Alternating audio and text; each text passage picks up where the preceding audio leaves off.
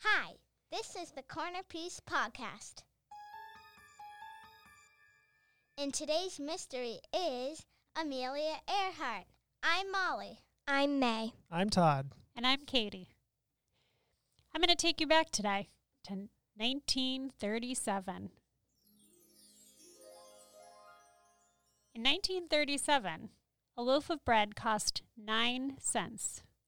Disney's Snow White and the Seven Dwarfs debuted in theaters. And a now famous woman named Amelia Earhart fell out of the sky in a plane called the Canary and was never seen again. Amelia was adventurous as a kid. She collected insects from a trip with her sister Pidge. I don't know anyone that would collect insects and put them in mason jars.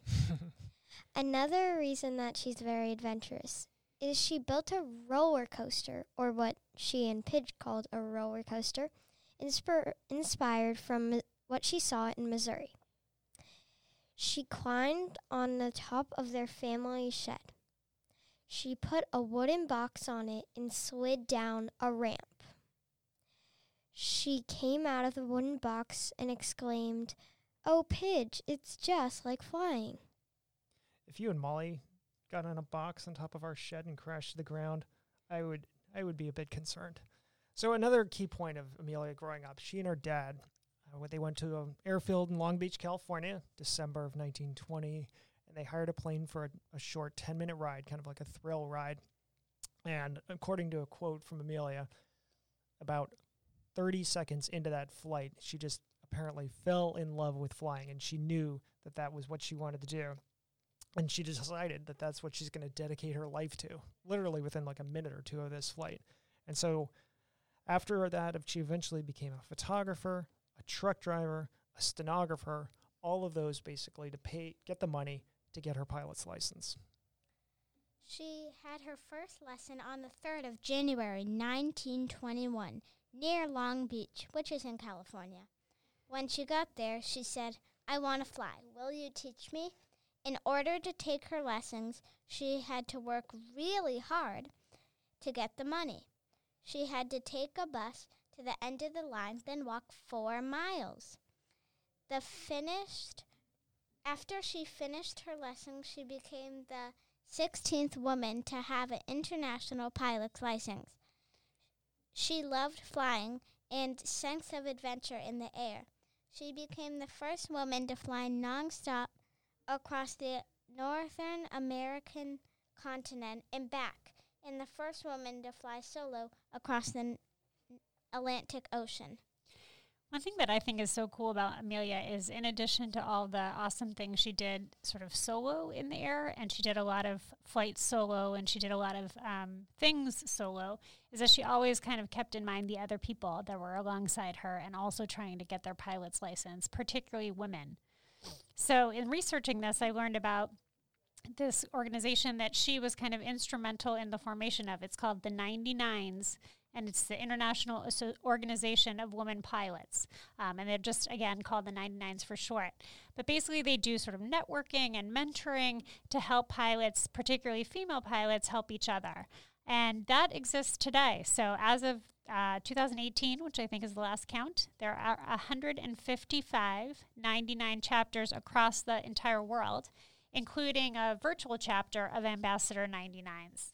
Um, so I think kind of her her life was marked by interesting firsts that she did, but then also reaching back and helping other people achieve the same status and goals that she had. The reason we're here today is we're going to talk about what happened on June 1st. Amelia tried to be the first woman to do an around the world flight. Fred Noonan and Amelia, Fred Noonan is her navigator, took off in Florida. They planned an equilateral Equatorial.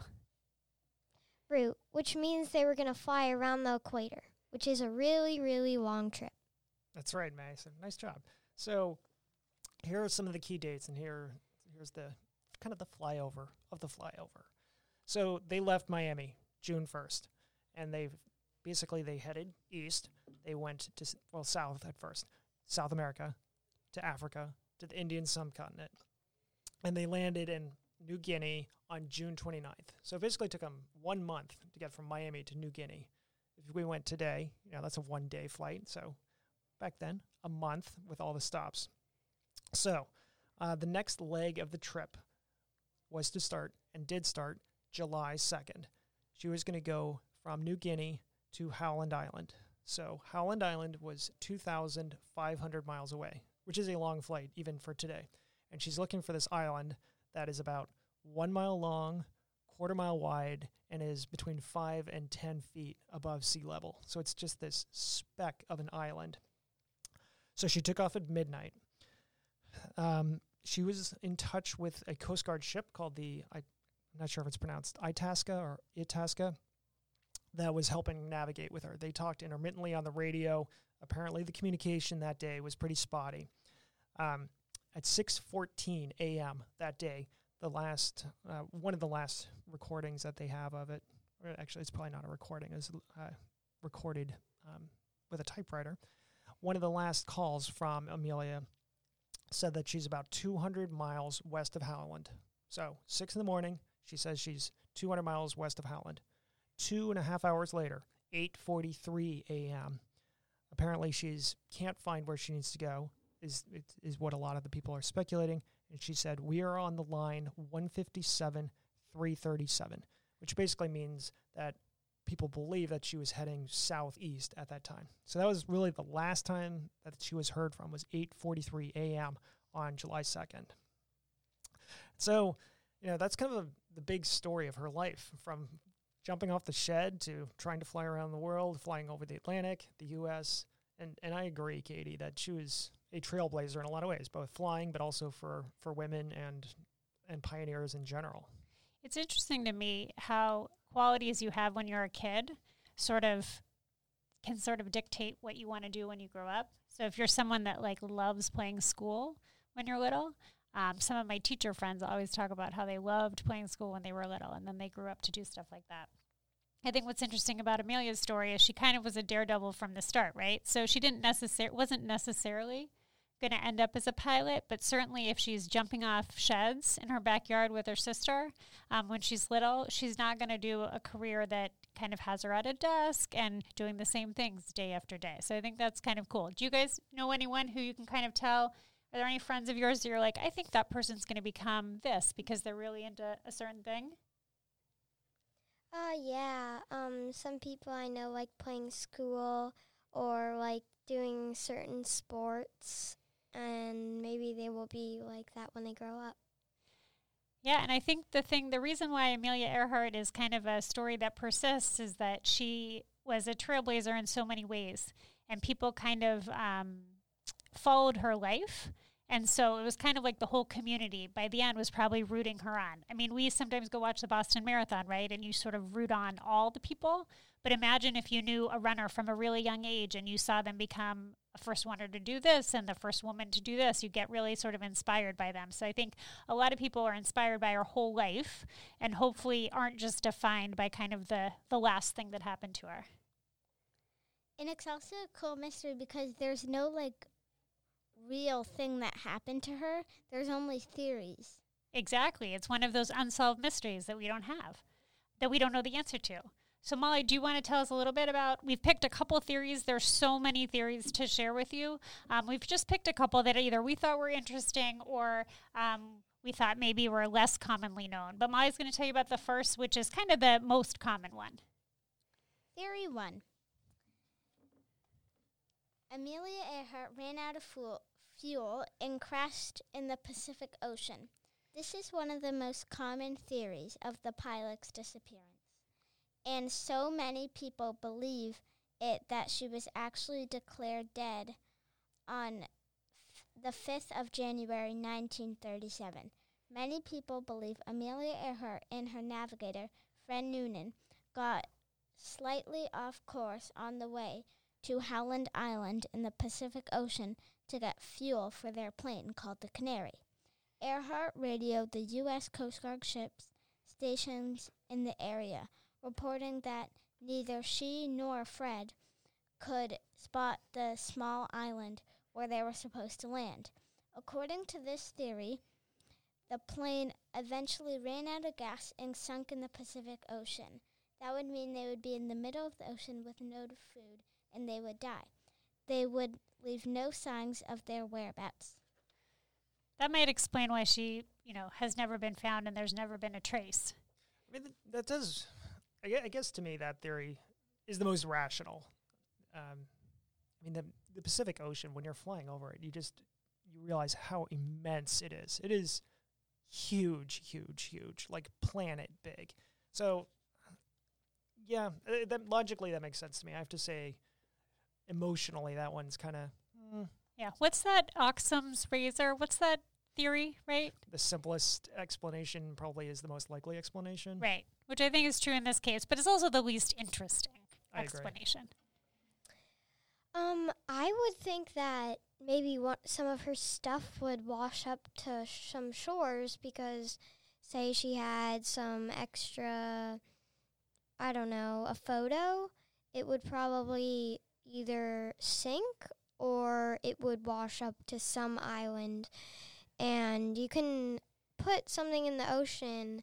Cause you see a lot of like seaweed and crabs and jellyfish washed up on shore, so they're probably in the middle of the ocean, so maybe some of her stuff would have washed up to shore. That theory happened. Yeah, that, that's a great point, May. One thing that I think is interesting is that they still haven't found the plane. Now, I get it that it's hard to uh, hard to find a small plane in the Pacific, but that's one thing that I think makes this overall uh, mystery very interesting. Because a plane too washing up on an ocean would be so noticeable, May, right? Like you named all the things that people would be kind of used to seeing on a beach, but if like a wing of a plane washed up, I feel like people would notice that. Yeah. So my theory, which is my favorite theory, is that um, she missed Gardner, which was where she was headed, uh, but she did land. Um, I'm sorry, she missed Howland. That's where she was headed, but she did land. And there's a small island relatively nearby called Gardner Island, and nobody lived there. It was very, very small. So the thinking is she was such an excellent pilot that she probably could have landed the plane, even if it wasn't where her original target was. Um, so she lands in Gardner, um, but unfortunately doesn't have enough food and shelter, so she ends up passing away or dying on, Gar- on uh, Gardner Island. Now, why do people think this? So, there's a group called the International Group for Historic Aircraft Recovery. Um, and even though Amelia Earhart, that happened in 1937, they are still hard at work trying to find out items, parts of the plane, that type of thing. So they did an exposition in on that island, and they found uh, two really interesting things. The first is they found a piece of plexiglass, plexiglass similar to what was used in her plane, which was a Lockheed Electra. And then the thing that I love um, that they found on that island, again, not Howland, Gardner Island, they found an empty jar of Dr. Berry's freckle ointment. And that was something that was only sold in the US. And it was a face cream which meant to f- which was sort of the purpose was to fade freckles.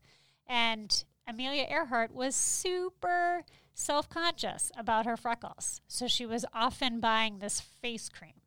Um, someone uh, from that group said, We do know that Earhart had freckles and she was conscientious about them. This is one of several bottles that we've identified from the Castaway campsite that seem to be, and in some cases are, very definitely personal care products that were marketed exclusively to women in the United States in the 1930s. And the crazy thing now is like, obviously, there are a lot of products you can buy anywhere, right? You can buy kind of the same sodas whether you're in New Zealand or China or the US. But in 1937, it wasn't like that. Things were very specific to the region that you were in.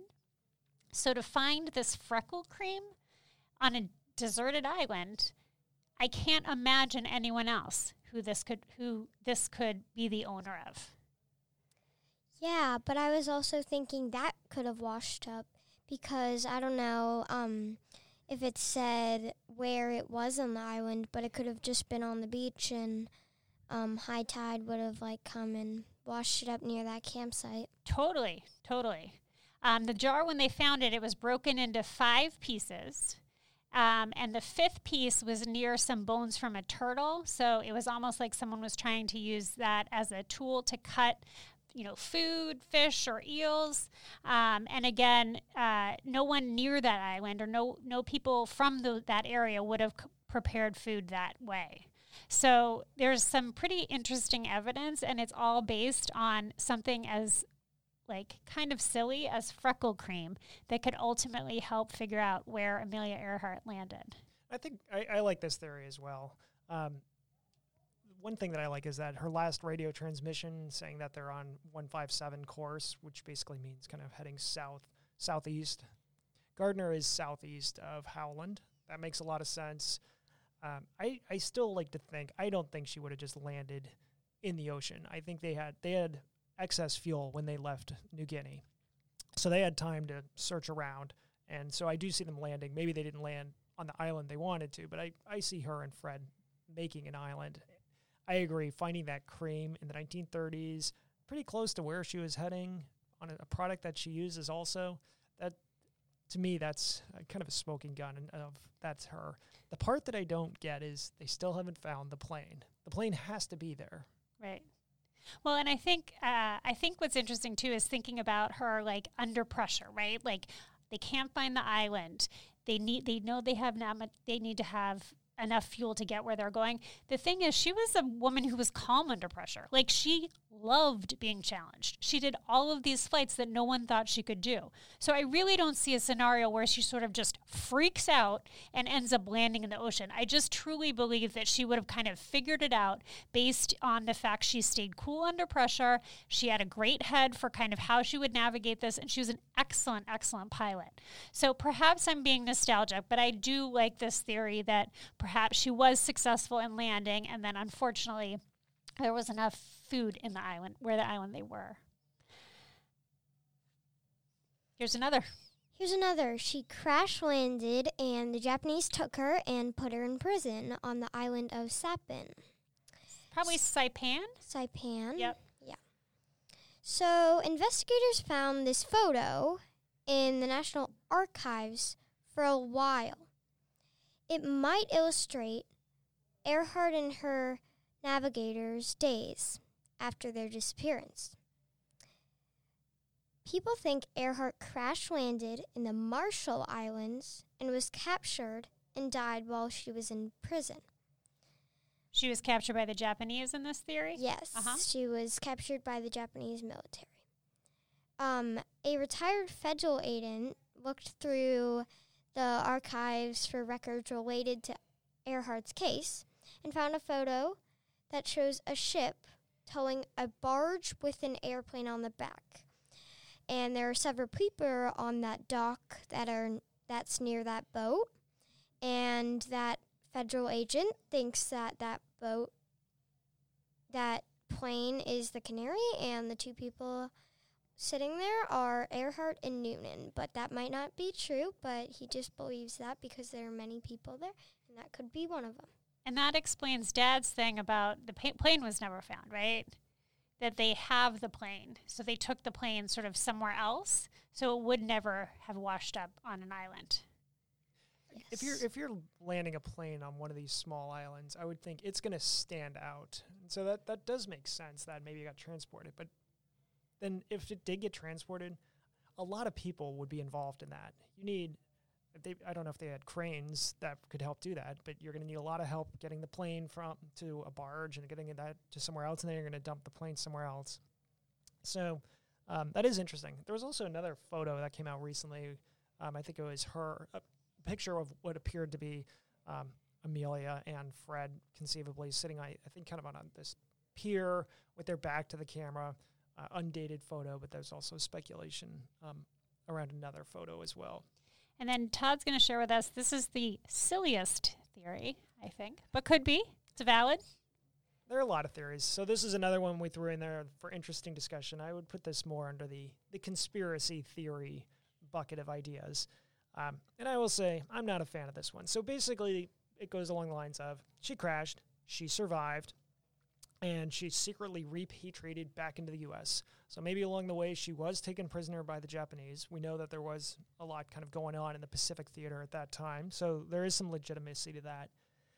But the theory goes, and it was really put forth in this book that was written in 1970, that said she came back, she came to New Jersey, and she became took on the identity of this woman named Irene Bolam. I, I think that's how you how you pronounce it, Bolam. And she became a banker, and she basically lived this life in New Jersey. There was a woman, a female banker, in, named Irene Bolam in New Jersey, um, and she ended up getting involved with a lawsuit um, about this whole book, basically saying, "I'm not Amelia Earhart." I think the big thing that jumps out to me of of why I don't like this theory is it just seems so incongruous to his to her personality. Like she was such an adventurous person, and I don't see an adventurous person suddenly deciding to go live in secret and become a banker in New Jersey. Also, if she loved flying, why would she just change it to be a banker? Like, she really liked flying, so why would she all, all of a sudden become a banker, not like fly another plane? I agree. Yeah, but say she crashed, how would she get to New Jersey? Like, her plane is probably in pieces, and the Japanese would probably not let her take a plane and go live to New Jersey. But what's kind of surprising is how mad. Well, I don't know how mad, but Irene Bolam became because if someone said I'm Amelia Earhart, I would just be like, um, okay, but um, I would not really go to a law thing and try to get them I would say read the book, but I'm not. It's so funny to me that it's like a real person. Because can you imagine the moment that she either like read in the newspaper her name for being Amelia Earhart? And if you're not Amelia, it just seems so crazy to me that they basically picked this woman and said it was her, even though the woman the whole time is like, I am not Amelia Earhart. Um, so I don't, I think maybe they thought, right, that um, they had similarities in their past life. Right. They right. kind of looked the same. But it seems like a really expensive lie to tell because I think she got like over a million dollars um, for her basically saying, This book is saying I'm someone I'm absolutely not. Like, I had my own life, I had my own childhood. Like, th- I am not this person. So it's just it's fascinating that um, I think the theories around Amelia range so much, right? They range from her plunging sadly into the water. They range from her landing and maybe living on an island for a couple of months. They ranged from her being captured to the Japanese, and then this, which is that she's a banker in New Jersey. So we hope you you've enjoyed this first podcast. Um, we decided to do this because our family um, loves telling stories, and we often end up sitting around the dinner table um, talking about different theories. Um, and we just want to say thank you. We did uh, a bit of research. Um, our sources include a lot of different websites. Uh, Wikipedia, as always, was sort of a primary source. You probably hear threads of that throughout. Um, but we hope you enjoyed it, and we hope you listen to future episodes. Um, email us at cornerpiecepodcast at gmail.com. And if you're the real Amelia Earhart, drop us a note and let us know. Bye bye. Thanks. Thank you. Thanks.